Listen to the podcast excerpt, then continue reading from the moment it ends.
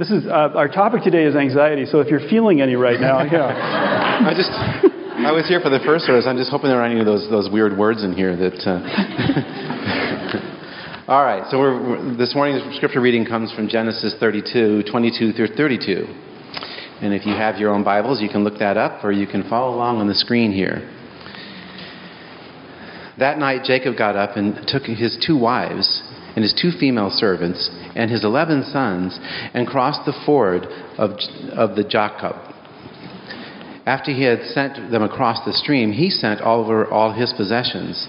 So Jacob was left alone, and a man wrestled with him till daybreak. When the man saw that he could not overpower him, he touched the socket of Jacob's hip so that his hip was wrenched, and as he wrestled with the man, and the man said, "Let me go, for it is daybreak." But Jacob replied, "I will not let you go unless you bless me." And the man asked him, "What is your name?" And Jacob answered, and then the man said, "Your name will no longer be Jacob, but Israel, because you have struggled with God and with humans and have overcome." Jacob said, Please tell me your name. But he replied, Why do you ask my name? And then he blessed him there. So Jacob called the place Peniel, saying, It is because I saw God's face to face, and yet my life was spared. The sun rose above him as he passed Peniel, and he was limping because of his hip. Therefore, to this day, the Israelites do not eat the tendon attached to the socket of the hip, because the socket of Jacob's hip was touched near the tendon. So, we're in this uh, series on anxiety, and there is a lot of uh, anxiety research being done these days, uh, trying to play catch up with the growing uh, anxiety in our world. And uh, I'll just bring out a little point on this that it was the year 2011 that, if you look at the statistics on anxiety, there was kind of a spike in that. And you may have something in your purse if you're a woman or your pocket if you're a man that would be the cause of that from 2011. What am I talking about here? It's, it's called the smartphone. And there's just a, there's a lot of research being done right now and uh, on, on that, how it raises anxiety in us. And by the way, this is something that uh, uh, you probably know, but both uh, Steve Jobs, when he was alive, and Bill Gates, who is still alive, don't allow their kids to have cell phones at the dinner table. I'm throwing that in there. I just think that's really interesting. They know some, they're smart guys. They know something. But the other thing to note statistically is that of the notifications that you get through social or uh, your, your smartphone, one third of them raise your anxiety. That's on average. Some of you are probably higher, and some maybe lower. But uh, that thing you carry around with you tends to produce anxiety. Anyway, there's some research that's being done. Now, on the solution side, there are basically two ways you can go to reduce your anxiety, if we're talking just in general. One is to change the outer structure of your life to make it less stressful. So, to have more margin in your life, to uh, have more relational time built into your life, to have the, the foundational structures in your life that uh, are just good and not so stressful. That's one way to do it. And the other way would be to uh, work on the inside of you so that what educators talk about is become more resilient so that you can handle your, your capacity for anxiety goes up because of what's going on on the inside of you. And so uh, I did a little bit more research and one of the things that schools are, are um, if you're an educator, you would, you would know what a 504 plan is. And it helps kids who struggle in different areas, but one would be anxiety, to have special accommodation for them so that they can be part of the whole deal in a way that's good. Now, the, the back uh, story to that is that, and this is in the research, that some uh, experts are saying, what are we doing by accommodating? Because the real world doesn't tend to accommodate people, and we're not building re- resiliency. We're just, you see how it works here? There, and I'm not arguing one way or the other. It's just that there's this tension, and some people say those kind of plans that accommodate are actually doing our children more harm than good, which is hard for us to hear. So take that kind of research all that stuff. And now let's talk about God, which is really the, the reason that you're here this morning. My hope is that that's why you're here. God. It's all about God. So God also is concerned with the outer structure of our lives as well as the inner uh, structure of our lives. And he gives us resources, and he asks us to pray, His kingdom come, His will be done on earth as it is in heaven. He wants us to make wise decisions. He wants us to arrange our lives in a way that is good for us and, uh, and right in His eyes. Uh, he also is somebody who invites us to come to him and pray prayers of those pouring out prayers. When we have anxiety, we come to him as a refuge and we find comfort in him. Am I right? Isn't that, I mean, that's the, the theory. I hope you've experienced that. But we also know this about God, and that is that He's interested in um, what, what, educators call resiliency, uh, the Bible would call character. And He wants to grow you in a way where you can handle the hard things in life in a way that is better, deeper, good, that is more like Jesus Christ handled. And we're going to, in this series, we're going to talk about how Jesus handled anxiety and how his non anxious presence was such a blessing to those around him. So, to have more of the character of Christ in us. And uh, God, you have to ask the question is he more interested in your character or your comfort? And I think you don't want to know the answer. I mean, if you had to choose between the God who, you know, leads, guides, blesses, shepherds, comforts, is that refuge, or the God who wants to change you at all costs, which would you choose? I know you. You're, you're, you're kind of like me. And that's, that's the thing. And the, deal is, God is big enough to incorporate both. So get, let's get that clear right now. But our story today is about somebody that God wants to change. And um, his name is, is Jacob.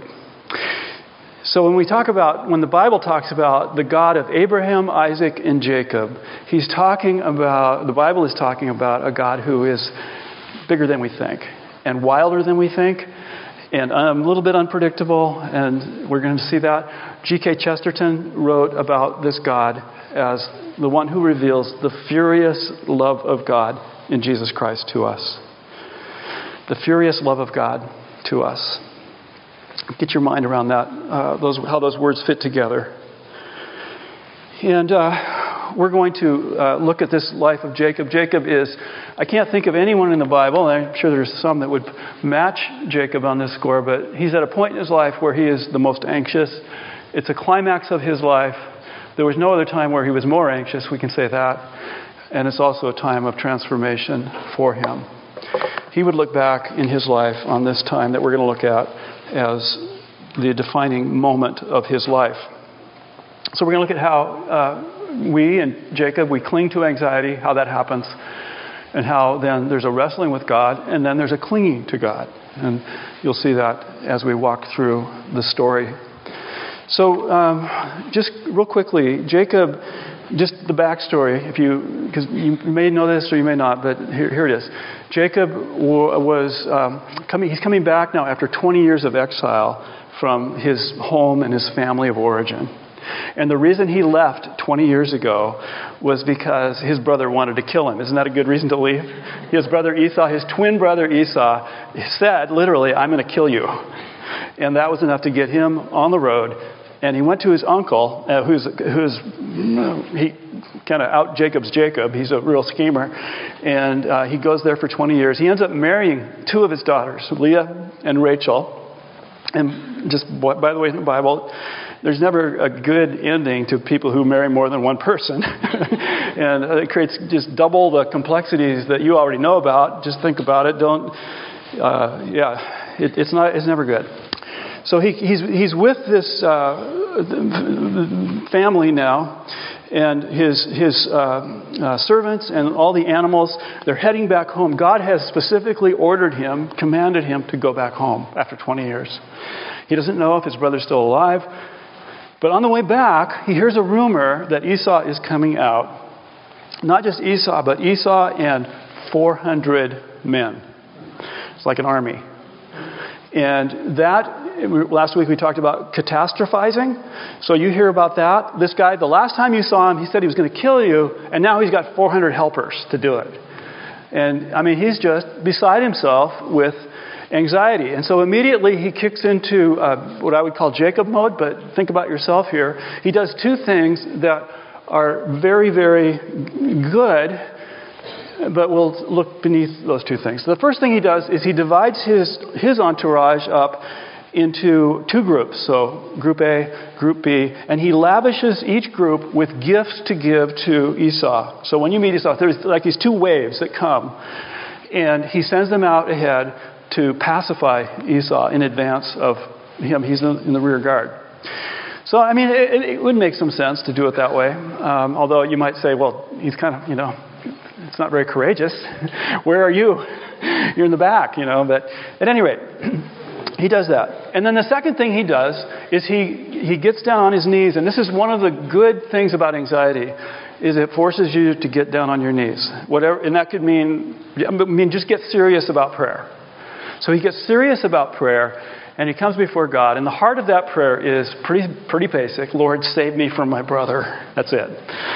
And uh, then he prays that prayer. He does that, that thing, and he uh, goes. We'll, we'll come up to that in a minute. But I want you to see how Jacob, what he's doing is sort of like what we would do, kind of operating on normal, kind of human level here, trying to do something to bring the the, the, the things in a better shape so that you're not going to get killed, and then praying to God. Neither one of those things are bad. In fact, they're pretty good. But there's something going on in Jacob, and it may be going on in us that we need to look at. And that is that in Jacob's life, there is a pattern of trying to control outcomes. Is he the only one that's ever done that? I mean, that's what we do. That's what technology helps us do, is to control outcomes. And when you try to control outcomes, the reason we want to control outcomes is because of anxiety. But when we try to control outcomes, we become more anxious. And so it's a cycle that we get caught in that can be very, very deadly to our souls. And um, this is where Jacob is. And if we look at, I don't have time to go into his whole life story, but that's basically what he has that's the pattern of his life. He's, he's striving to get something and get ahead and stay ahead and be better than others. And he's, he's got a lot of ambition and um, just, but not, there, there's a lot of work that needs to be done inside of him. So ask yourself the question Am I a person that is obsessed with controlling outcomes? And, I, and then the answer to that will, will determine, I think, you'll see the, that, okay, how anxious am I? And you'll see the relationship. There's a strong relationship, correlation between those two things.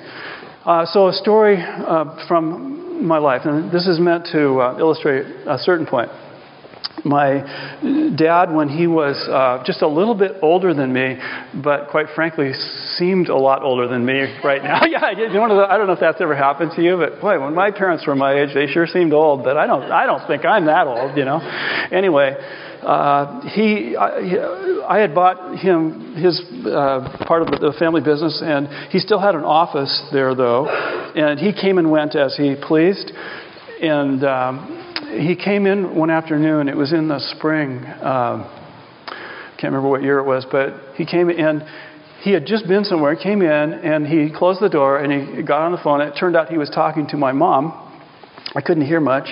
But then he, he opened the door and he asked me if I would come in, and then he shut the door. And so I knew something was up. And he said in a voice that um, it wasn't his regular dad voice, you know, kind of a shaky, very vulnerable voice. He said, I've just been to the doctor and I have an advanced form of prostate cancer.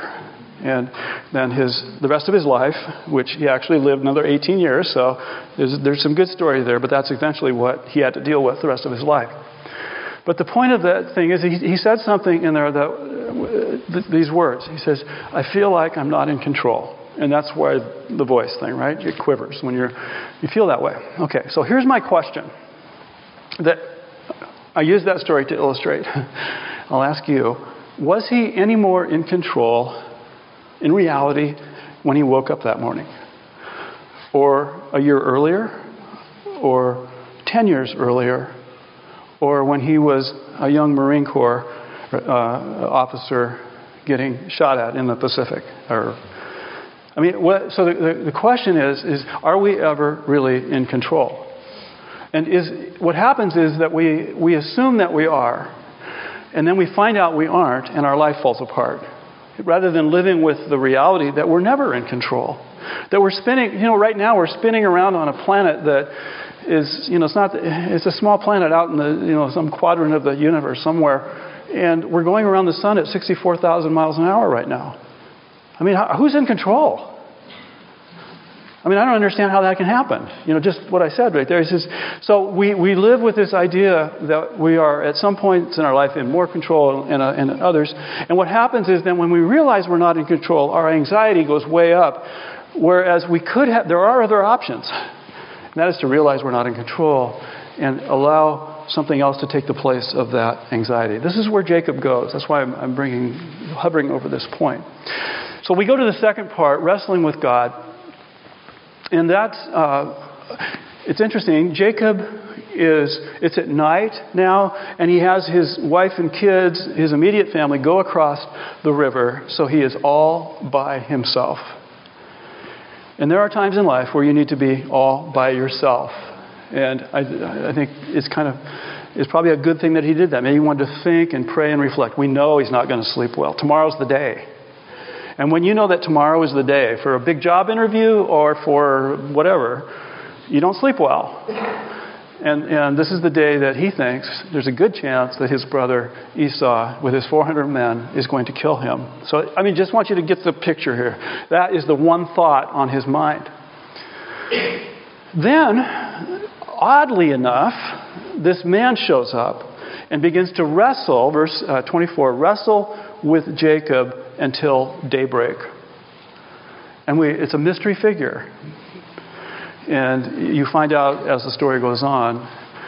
But uh, here's, I want you to not miss this detail. In the Hebrew language, the word for Jacob is, it means wrestle. So the man Jacobed Jacob until daybreak. It's a word play. And you're going to, it kind of comes into the story. It helps us understand that Jacob is going to be out Jacobed. And um, so we have, we have this thing at night that's going on. And uh, you, you, can, we don't know what time, uh, you know, in terms of the clock when it started, but certainly hours and hours of wrestling were, were going on between Jacob and this man. Now, wrestling I don't know if any of you uh, are wrestlers. I, have never been a wrestler except with my brother. Uh, when we were little, you know, brothers do that. And then with my sons, we wrestled. And when I wrestle with my sons, you know, you, you pull back the throttle. You, you need, to, you know, of course you do, right? Or you'd squish them or kill them or something. But you want to, you're, you're wrestling like, you know, as, as much as you can at their level but you, you limit yourself. And so uh, I'm not a wrestler, but can you imagine any other sport? It's the only, the only sport that I can think of. There's probably others, but it's the most intimate and personal sport. It is. I mean, if, some, if you're wrestling somebody and they've got body odor or bad breath, you're going to know all about it. And it's blood on blood and flesh on flesh, skin on skin. Yeah, just it's all there in that wrestling for hours, and the adrenaline is flowing, and uh, yeah, quite a picture. So, who has Jacob? Let's think about this. Who has Jacob been wrestling with his whole life? Jacob started out in the womb with his brother Esau. They were twins together, Jacob and Esau. And it says they were, the mom knew, Rebecca knew, that they were wrestling in her womb. That goes back pretty far. And that uh, when Esau came out first, Jacob was clinging or hanging on to his heel. And then, there, if you look at the stories of their life and the competition that they had and the things that they valued that were different, and their, the way that uh, Jacob eventually stole his brother's uh, blessing from his father. There's just a continual wrestling going on his whole life. Think about who you've wrestled with your whole life. It could be a parent or a sibling or, or somebody who hurt you when you were a kid. And you wrestle, you continue to wrestle, you can't get that person out of your mind, out of your heart. But what Jacob realizes, and maybe what we need to realize, is he's not really been wrestling with his brother. Who's he been wrestling with? What's the story about? He's wrestling with God. He's been wrestling with God his whole life. And now it's time, and something's got to happen. God wants to stop that and change things. He, in his furious love, God wants to make Jacob into a new person. Now, this is the God. Now, this is this is where we have to get a little bit um, more balanced, at least in our view of who God is, because we want to think of God. Remember earlier, I said, which God would you want? The God who who is calming and peaceful and and you know he's the one that you go to in the refuge to hide from danger and all of that or do you want to go to the god who in jacob's case knocks him to the ground wrestles with him for hours and gives him a limp that will last the rest of his life which god do you want and here's the deal i'll give you the, the, uh, the spoiler alert thing right now at the end of this story there's no question that jacob would choose the god who gave him a limp the furious love of god but we're not, not to the end of the story yet. So, what happens? Well, uh, Jacob is in these hours uh, learning more and more about who it is that he is wrestling with. Do you remember the story? If you've read the Narnia uh, books, there's a part in the story that's kind of famous where the kids are trying to figure out who Aslan is, this great lion and he's the Christ figure in the story. They're trying to figure out who is Aslan. They've heard about him, they haven't seen him yet, but there's a rumor about Aslan, and they ask this uh, couple of beavers there that they got to know in Narnia, because animals can talk in Narnia for some reason. Yeah, and um, and they said to uh, Mrs. Beaver, uh, "Is Aslan safe?" They asked that question, and she said, "Safe." whoever, no, he's not safe, but he is good. He is good. And this is where, this is kind of where it gives you an idea of where Jacob is at. So when does Jacob find out who he's wrestling with? We know that in verse 28 and beyond, it's really clear that it's God, that God has shrunk himself down into a human form for a temporary period of time, as he did with Jesus Christ. So it's not that hard to imagine, but this is way before Christ. And that this man, this mystery man, was, was God himself in the flesh. And um, when does Jacob figure it out? Well, scholars will give different opinions, but the, probably the, the main one is that it's in verse 25, and that's an odd, odd verse because, first of all, it says that, that the man, that is the God man, could not overcome Jacob. He wrestled all night and could not overcome Jacob. Now, how can God not overcome Jacob? It's because he limits himself. He brings himself down, like me wrestling with my kids. He, you know, you just you, you set boundaries, and that's his choice. But then it says in the second clause of that verse that he touched Jacob's hip, and that it wrenched his hip and his hip socket, and we know from that point on he limped. Now, the word in the Hebrew there it's, it's, very, uh, it's a very unique little word. Instead of touched, it's better translated, he barely tapped. That's the moment that Jacob knew that this was not a man. The power of God surged in his body in a bad way. but think of what God could have done. I mean, at the end of the story, Jacob says, I've, I've seen God face to face, or almost face to face, and I've lived. That's a miracle. God touched me. Now, I think of all the times I've prayed for myself or for others for the touch of God. It causes me to pause. If I pray the touch of God for you, you better say, Whoa, not like Jacob, please. The power of God, the furious love of God. Okay, then we get to the end, the clinging to God. So uh, Jacob is now, he says, I will not let you go to this man who knows his God. I will not let you go until you bless me. And there's one thing you can say about Jacob is that he wants that blessing. He's wanted it his whole life. He values it. When Esau never valued the blessing, Jacob treasured it, and it's, it's like somebody making a tackle at a football game. There's no way I'm going to let this go. My body and soul is into this clinging. Everything is into this clinging. And I don't care if I die, I'm going to cling to you. Now realize what's happened to his anxiety. Remember where we started? Hours before, what was the one thing on his mind? It was his brother Esau. I'm guaranteeing you right now, he is not even, Esau is not even on the radar screen. It's all about God. When you cling to God, your anxiety has a way of disappearing. I know it's, yeah, but we got the sore hip the rest of our life, right? All I'm saying is that's not a concern. When you cling to God, your anxiety dissipates. And uh, Jacob, at this point, clings to that God who isn't safe, but he is good. And he gets a new name. And his name changes from the, the wrestler to the struggler, or the one who struggles with God. And he's going to continue to struggle with God. And so are the children of Israel, his new name. They will struggle with God. But they are no longer struggling against God. At least in their best days, they're not. And in the big view, it's that struggle that produces the person of Jesus Christ thousands of years later. The furious love of God for you and for Jacob. What I want to do right now is just lead us in a prayer, but I need you to use your imagination. Last week we talked about the power that God has given us in images in the scriptures, but also in our imaginations, our, our capacity to take those images in and apply them to ourselves. So go ahead and close your eyes if you would, and we'll walk through this together.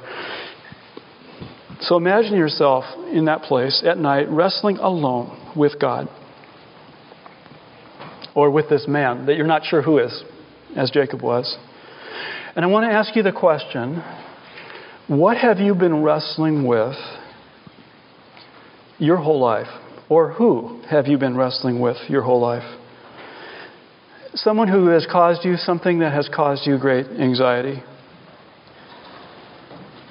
And you just, maybe as you hear this story today, you have a hunch that maybe that person or that thing isn't really what or who you've been wrestling with, but you have been wrestling with God. And maybe today would be a day to acknowledge that and move on from that. Maybe wrestling with someone who hurt you when you were little or wrestling with your self worth and the lies that you believe, or wrestling with fears and the fear of control, or afraid of what might happen tomorrow. This God, this God who loves us furiously, who is all powerful, that, so that even a touch can hurt or bring healing, and who knows what's best for us can you give in to Him, give up to Him, cling to Him, and let go of your anxiety?